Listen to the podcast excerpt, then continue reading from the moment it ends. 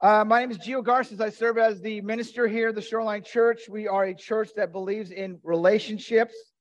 We're a church that uh, believes that we're citizens and servants of this kingdom. And you might hear the phrase the kingdom of God. You might hear the phrase uh, um, the lion of Judah, Jesus is the king. And so, because he's our king, we are his, his people, and he watches over us. And there's a certain dynamic to being a part of the kingdom. There's a certain relationship aspect that's part of the kingdom. And one of the things that, um, when you hear these words, these heavenly uh, ideas of the kingdom, I want you to remember that God is looking to restore humanity back to Him. That's what his what, what's what He is desires, and that's what He wants. So I'm going to take you back a little bit to how it how God presented this idea of a royal priesthood. You might have heard this word before. If you read your Bible, you might have heard this phrase somewhere in your reading. You're going, what is that? Royal means you're related to the king. Priesthood means that you you connect people to God, right? So a lot of churches have been established through this kind of idea, but God designed a royal priesthood. And what that means for you and I, it means that out of the Old Testament, God told the Israelites, This is what I want you to do. I'm, I want you to obey me, follow me. I'll look after you. I'll love you. You're, you're my prized possession. Uh, I created you out of one man, Abraham. I want you to be with me. And what I also want you to do, I want you to be a kingdom of priests and a holy nation so other nations can come to me, so you can help people connect to me. And so there's this Old Testament idea of the Israelites being God's possessions, being his kingdom of priests, and being a holy nation. And, you know, you see these guys dressed up like this. They were a royal priesthood. That is Aaron. I'm not sure it's exactly him, but it's a depiction of Aaron as a royal priest in God's temple. And the idea is to live the life that's so different from the nations around them that it attracts the nations to Yahweh. It attracts the nations to the God of Israel. That was the idea. And some of the rules and stipulations was that God had social and moral decrees for his people that were different from the nations around them. And if you want to get a list of that, look in Leviticus chapter 18 this week on your own, and you'll see what the surrounding nations, how they lived like. It was cool to marry your sister. It was cool to marry your mother. It was cool to have these, these, these really illicit relationships with family members. It was encouraged.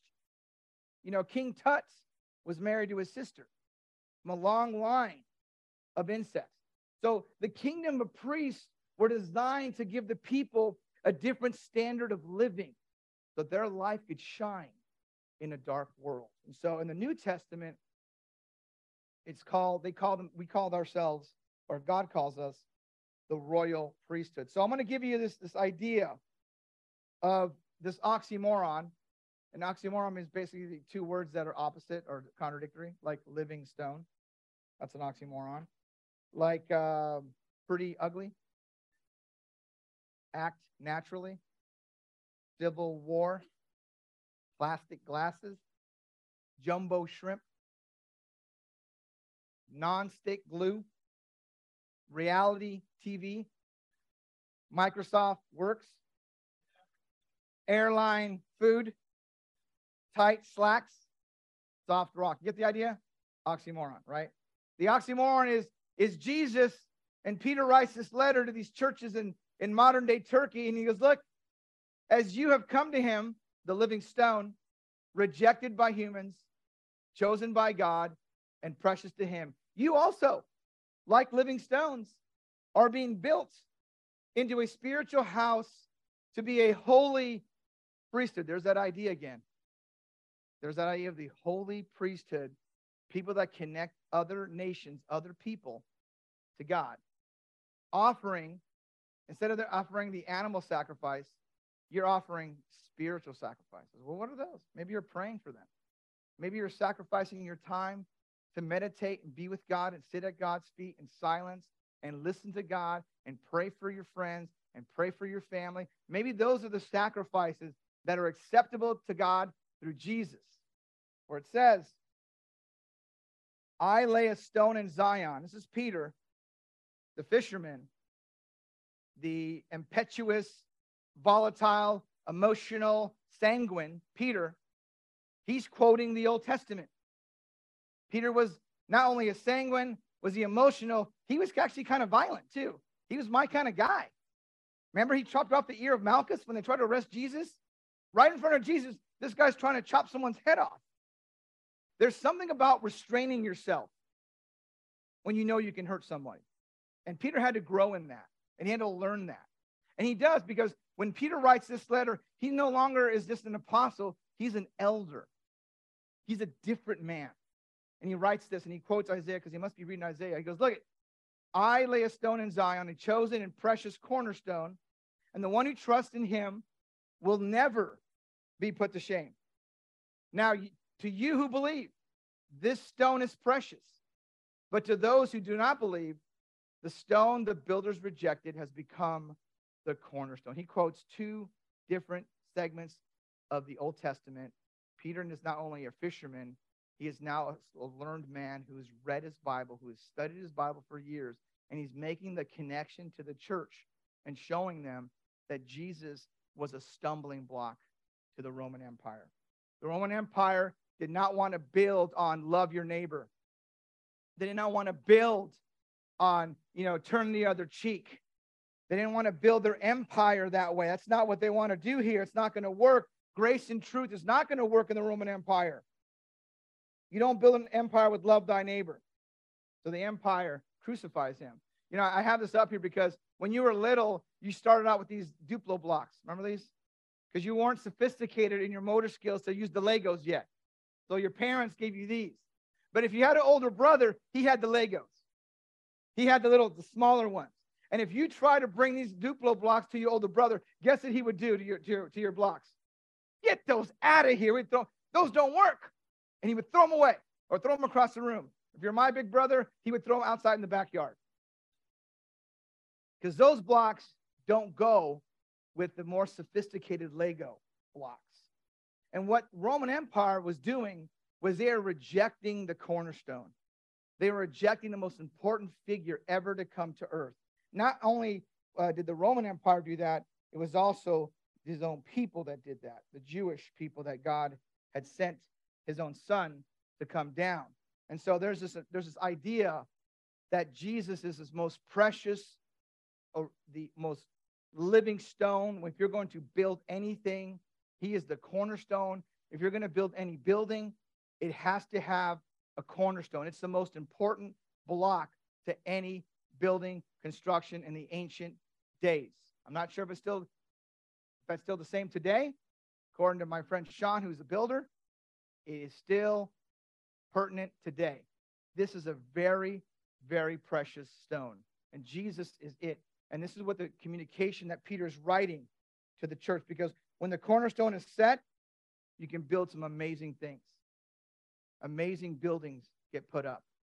And so, what this is describing is that when you put your faith and trust in Jesus, God is going to build something in you that's amazing, that connects people to Him.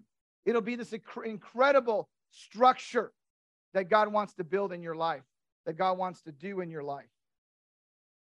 And so Peter not just quotes that passage later on, but early on in his life, Peter actually quotes, he heals a crippled person, and the religious establishment, the Pharisees and the Sadducees, they're curious and they're angry that he's doing this. And so this is the interaction that Peter has before this religious court called the Sanhedrin. It's a religious body. They didn't have authority to kill you, but they could persuade the Roman government to kill you. And so this was Peter's response to them. He goes, Know this, all of you in the Sanhedrin you and all the people of Israel, it is by the name of Jesus Christ, whom you've crucified, but whom God had raised from the dead, that this man stands before you healed. Jesus is the stone you builders rejected, which has become the cornerstone. Salvation is found in no one else, for there is no other name under heaven given to mankind by which we must be saved. The Sadducees had their temple business. The Pharisees were building their religious resumes. But Peter says, You rejected the most important stone to building a spiritual house. The Roman Empire rejected Jesus, the Jews rejected Jesus, and the ultimate sacrifice was made unbeknownst to them. Into Jesus' mind, it had to happen. Jesus was hoping they would kill him. He wanted his death to come.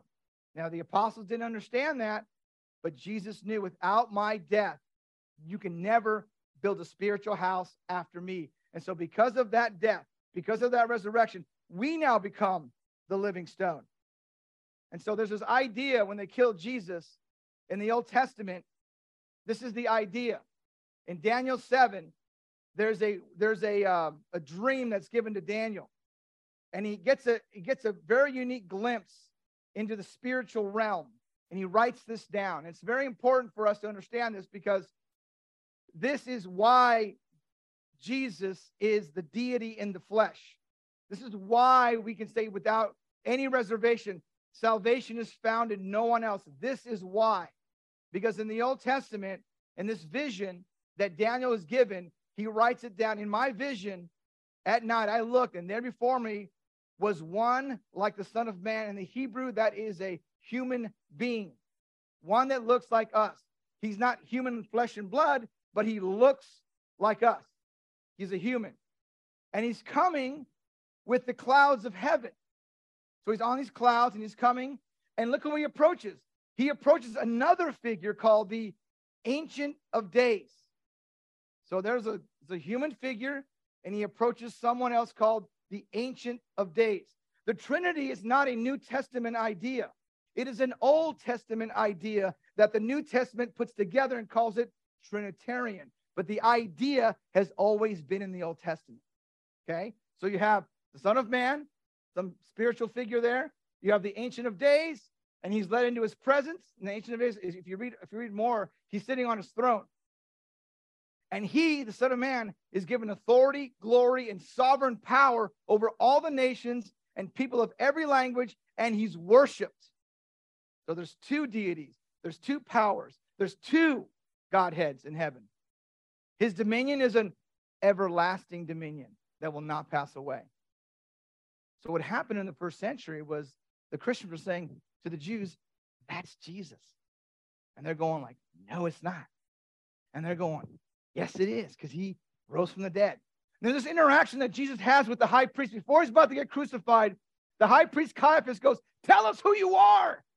We demand it. And Jesus has not said anything the whole time. He's silent. And everyone's like, He's not saying anything. And finally, he speaks to Caiaphas. And he says, Caiaphas, you want to know who I am? Next time you see me, I'll be coming in the clouds of heaven with all the angels and my Father. And at that moment, Caiaphas tears his cloak because Caiaphas knows he's quoting this. Is Jesus is saying, I'm that guy. That's who I am. When you're going to kill me, you're going to kill this guy. And that's why Caiaphas tears his cloak. That's why he's so enraged because he knows there's only one figure that comes in the cloud of heaven, and that's the Son of Man.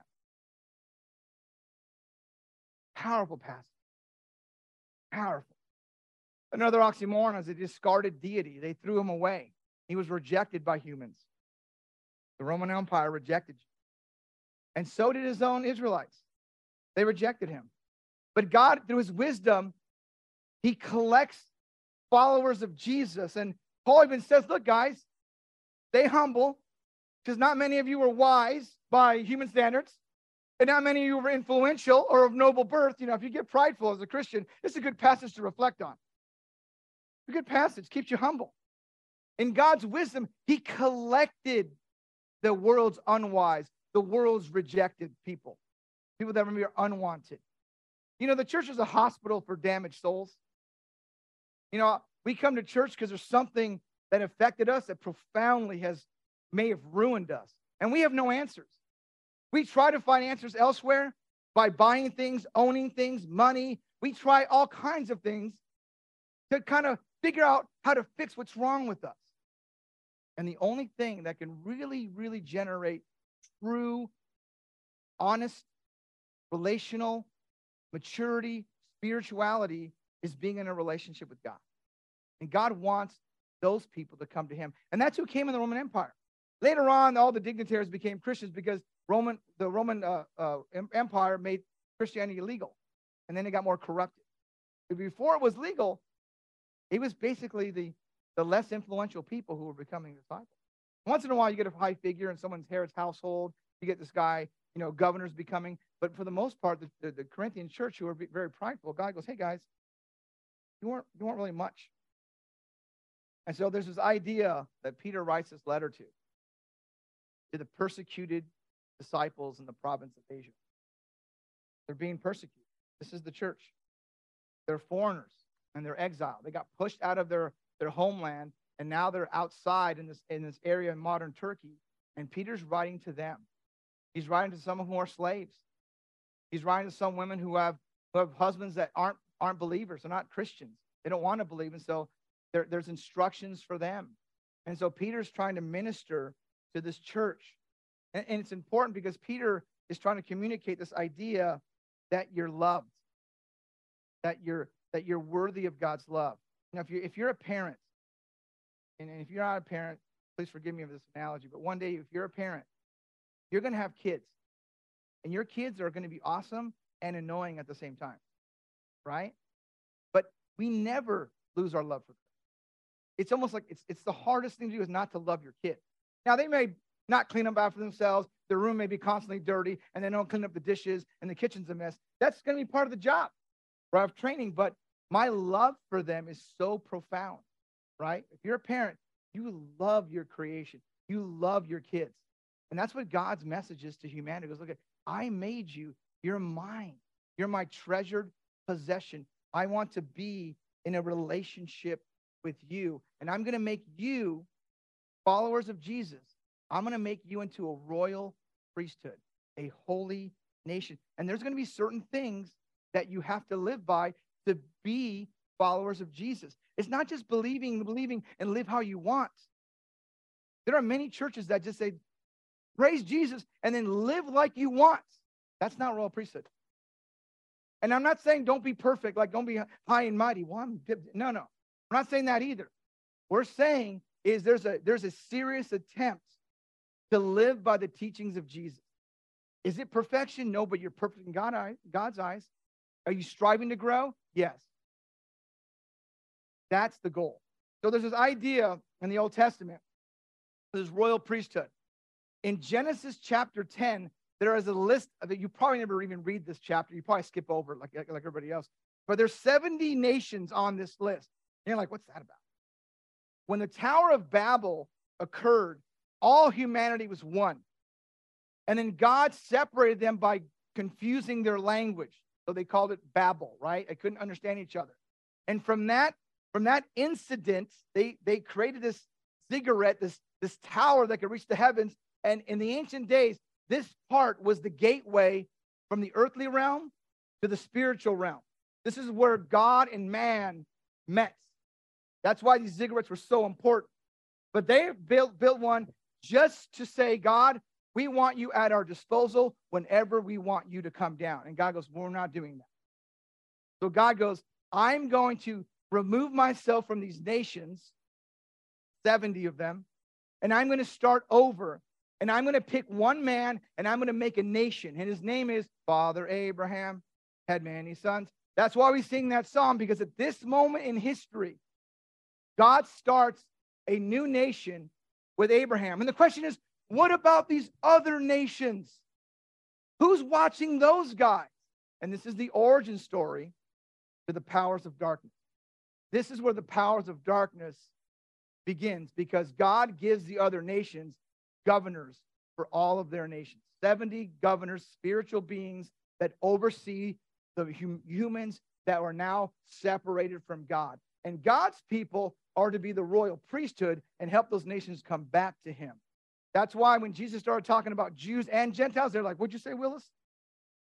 They're like, Wait a minute, don't talk like that. We don't want all nations, but God's always his intent was to bring back those nations. That's why Pentecost, Jews came from every nation because God wanted them back. Because even though they were rebellious, God wanted to restore himself to them if they were willing. So this is that's where the idea of this royal priesthood comes from. That's where the idea of the powers of darkness, when Paul writes in Ephesians 6, the, the spiritual forces of darkness in the heavenly realms, those governors rebel against God and they take humanity and they take them for themselves and they say, I'm God now. And now God and his governors are in this battle. And Paul calls them the spiritual forces in the heavenly realms. Now you know something you probably didn't know. I'm glad you know that because there are forces working against your priesthood. There are forces working against you in your humanity. So here's Peter writing to the to the to the uh, uh, to the disciples in the, the province of Asia, modern day Turkey.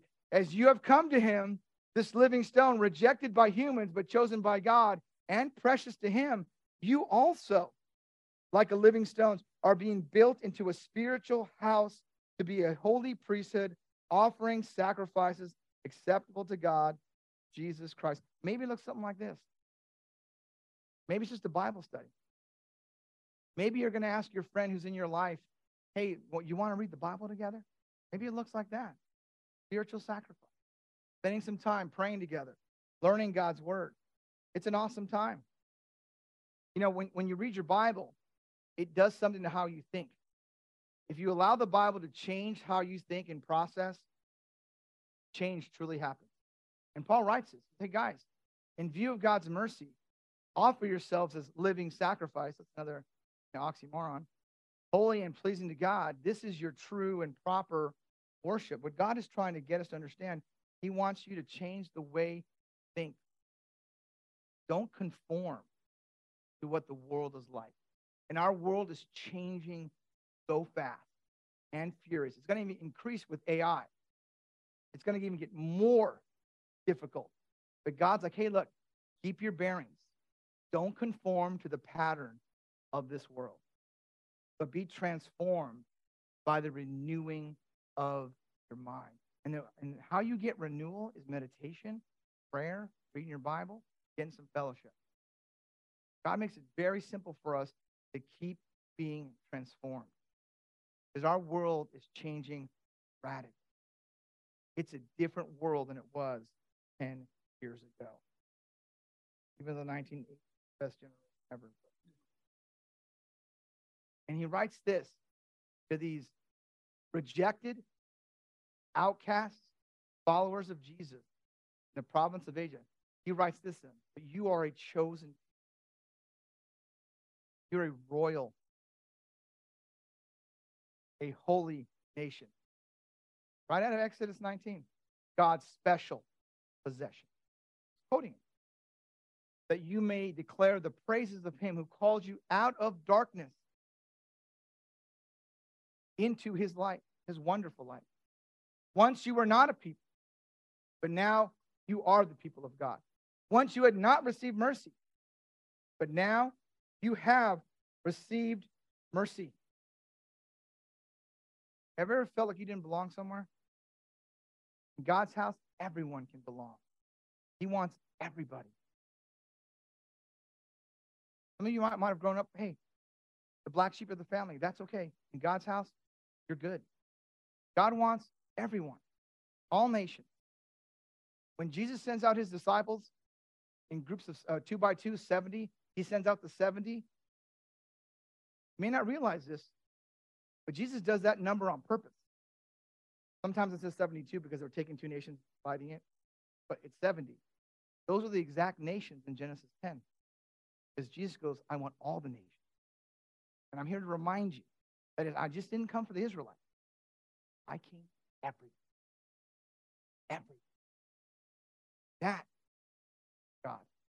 And we have a collection of these royal priests. We have these relationships with each other. Now, here's something I want you to think about. I want you to think about, if you want to jot this down, that's fine too. Write down the people that God is putting in your life, not just the ones you like. There are people in your life that God has put around you. He's done it on purpose. Now, he gave me two. I have, my, I have, I have Jules and Jaden. He gave me those. They're, they're, in my, they're in my world, right? So I have them down. And then I have others down. Like God puts people in my pathway. And I write that down. And I, and I think about that. Sometimes I want to ignore them, but I shouldn't. Because God is trying to get me to think about them, because God's trying to put them there. Because here, Gio, I want you to focus on this. There's this person, but I don't like that person. Well, you need to love them. Right? We don't have the same interests. Matter, right? God's putting people in your world. He does it supernaturally. And he wants us to be a priesthood that connects them to God. And, it, and you know how you do it? Through relationship, through friendship. When you become someone's friend, they're open to opening to hear your values. When you just come with truth, it's annoying. Some people are like, yeah, I love the truth, but not many. I've tried it to hundreds of people. And very few go, yeah, the truth, I embrace it. You know, most that I have an impact on, I just do it through friendship. And over friendship and over time and coffee and pizza and whatever, I'm able to connect them to God because they, they see that I truly am caring about them. Like I care about them. I love doing that. And I think we should consider doing that as a church. Loving people through relationships. And God's already done it for you. He's already set you up with people. In your neighborhood, in your whatever life that your stage you're in, there are people there. God wants you to engage in. And this, we want to be the people that introduce them to mercy, light, and a relationship with God. Let's meditate on this as we take communion. Uh, if you don't have a if you don't have a little portable, uh, one of the one of the ushers will go ahead and raise your hand. If you don't have one, we'll get one to you. We're going to take a moment here to to take a prayer, and then we're going to meditate, and then we're going to be, have a song to help with our meditation. Let's pray together. God, thank you so much for the living stone, um, the discarded deity, the royal priesthood. God, that you have, you have called us out of darkness into your light to be the connecting vessels that help you reach humanity. Thank you for considering us. Thank you for making us. Thank you for loving us. Thank you for uh, enduring our lives together, God. We so much appreciate how you're working and what you're doing. And we just want to be the vessel. We want to be the priesthood. We want to be uh, the people that uh, are helping our fellow man uh, stay connected to you. Help us to uh, put our foot forward in relationships, spend time with uh, those around us. We may uh, give you all the glory, God. Pray. this TV, I know, I, I noticed when I was sitting down, it looks a little like off. Is that better? Yeah, it's more off now. Is it more off than ever? If I tilt it this way, is it much? This way? All right. Is that good? I noticed I was sitting down, wow, I think it looks, is it me? I know I didn't have much coffee this morning, but I couldn't be that bad. So this is a part of our contribution, and, and I, I, I love, I'm reading this book, and you're reading it along with me. It's called The Act of Grace of Giving. Um, and I, I told you, if you haven't read a book this year, this, we're going to do this until we finish the book. A great book. And Jesus tells this Israelites who have replaced their, their gods because they were worshiping other gods, the powers of darkness, they were worshiping those guys along with Yahweh, and that's what really offended God. They were worshiping his create, created angels, for lack of a better word. He was, they were worshiping those people. As soon as they took those away and they, and they discarded them, they made self security their gods, financial gain their God. So Jesus, that's why he has all this money talk with the, with the Israelites. If you see Jesus, he talks more about money than he does faith because this had become their new God. You know, security, future, future, everything they wanted was just to keep so they can lay up treasures for themselves on earth. And Jesus goes, no, no, it's the opposite. You want to lay up treasures in heaven. And how you do that, Jesus says, is he commands his followers not to lay up treasures on earth, but to invest them in the newly arrived kingdom of God. It has been well said that, that we cannot take our treasure with us, but we can send it ahead. And we store up our treasures in the heavenly kingdom by giving them to the advance the kingdom of on earth. We do this by obeying Jesus' rule and dedicating our time, our talents, treasure to assist the needy, to publish the good news, and to love our neighbor. Whether or not People invest in such a wise way is not a matter of intelligence, but one of wisdom and one of love. If someone's heart and therefore treasure is in this age, this world, he or she will not send it ahead to the next. It'll be lost forever, and the person will end as a fool. Yet if someone's treasure and therefore the love of his and her heart is not in this current earthly economy, but in the work of the future kingdom, he or she will invest there, gaining everlasting security and an extravagant rate of return when the kingdom becomes visible and fulfilled. And Jesus gives us a very elementary choice. Our hearts will be located where our treasure is located. So he makes that simple connection. If our treasure is not in heaven, our hearts will not be there. We will not have loved God with all of our hearts. And that is unlocking this idea that Jesus tries to instill in us is the power of generosity. It is the power of giving and advancing God's kingdom. And I say that not just so you can give online, that's awesome, okay? But I say that because we have a special missions coming up, and this is our geographic area where we have supported these churches over the years, decades, I would say. Estonia is now self supporting. They have enough disciples there to support their own ministry staff. Not so with Latvia and Lithuania, Norway, Sweden, Finland, and Denmark. We had a conference together. And if you notice, these countries, they live near each other, but they don't do anything together because these countries' second language was Russian, and their second language is English. And so for many years, they couldn't do anything together.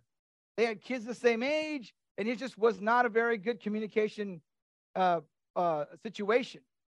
So fast forward to this, you know, many years ago. Fast forward to uh, a few months ago, we had a conference together, and all the church leaders came, and I went to that conference. And my job was to help link these relationships together. And the common language now, the second language in these Baltic countries, is now English. They're learning in school. People are learning English, and now we're able to connect all these nations together. And next year in 2024, there's going to be a Baltic Nordic conference for all the disciples to come together for the first time in over 20 years. That is exciting. You download this app called All Nations, All Nations app.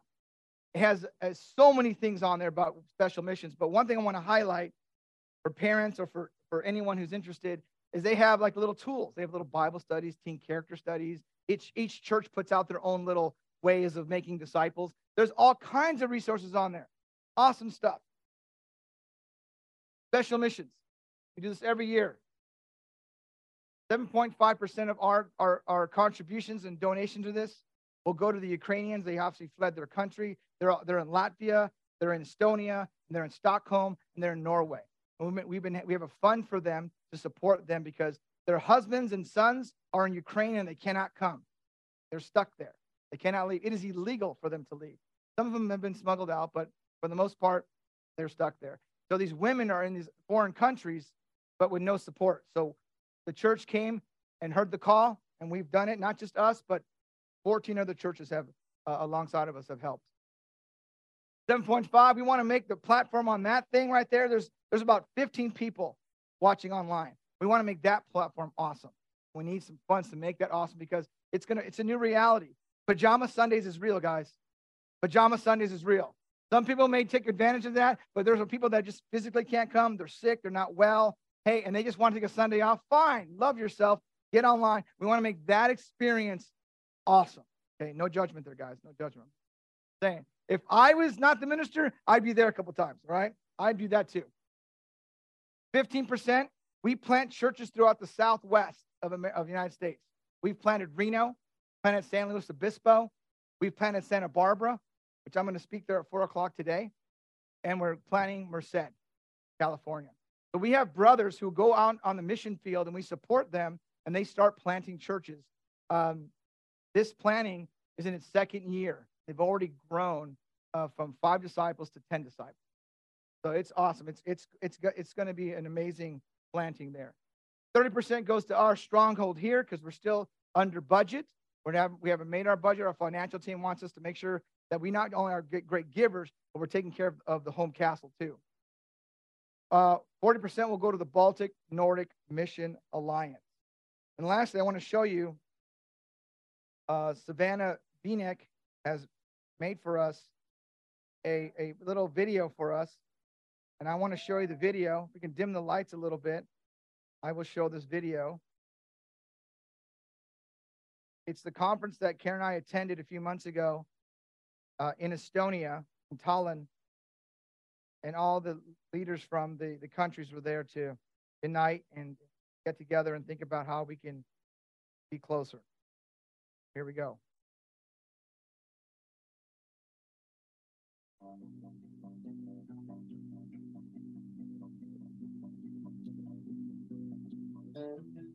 Spokane.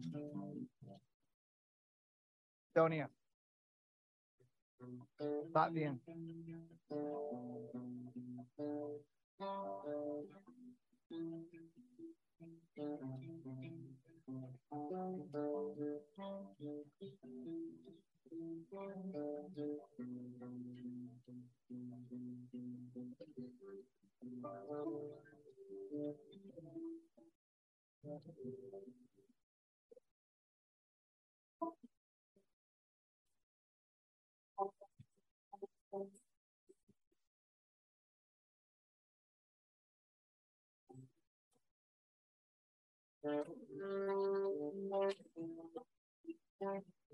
Danish, Swedish.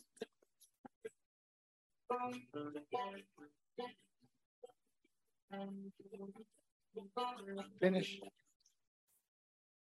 Estonian. Americans.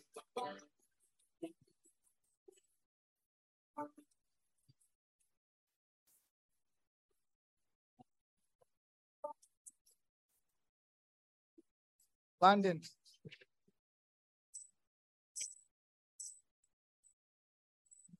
Lithuania.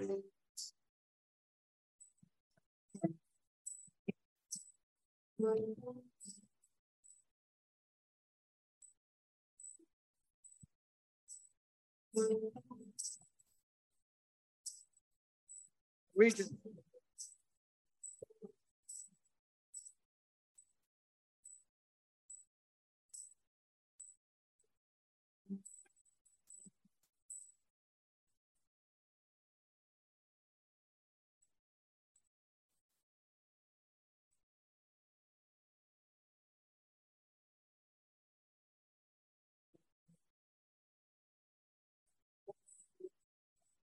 Singing in Finn, Finnish language.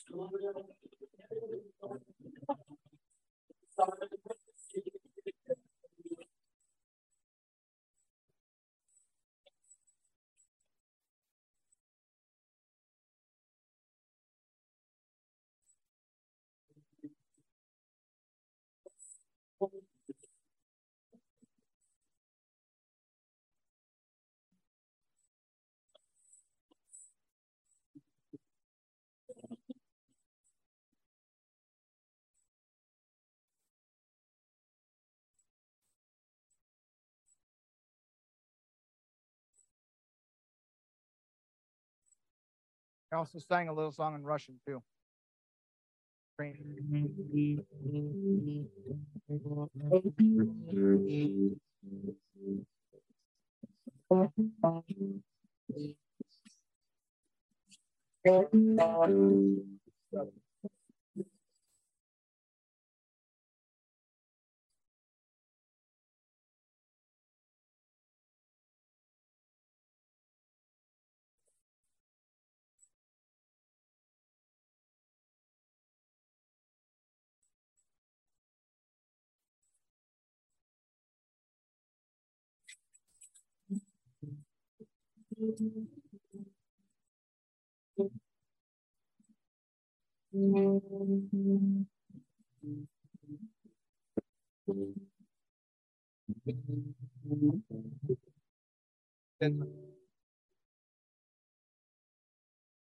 They're very happy people there.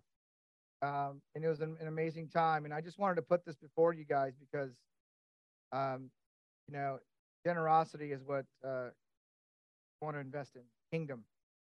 And invested in the Swedish churches for many years, and they're self-supporting too. And they have an American there, a young couple, who left the United States to go serve there. They learned Swedish, and they're the church there now.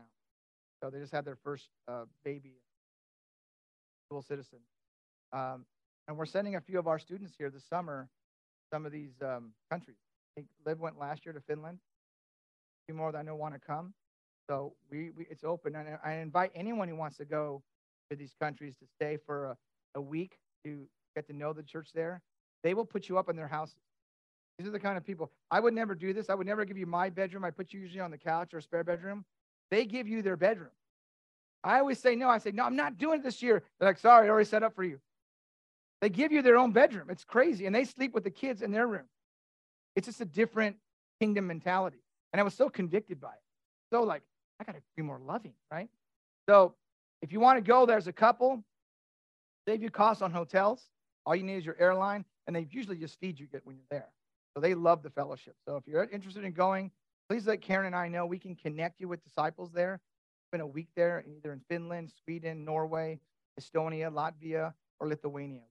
We will definitely, we'd love for you guys to encourage churches. They would love to have you.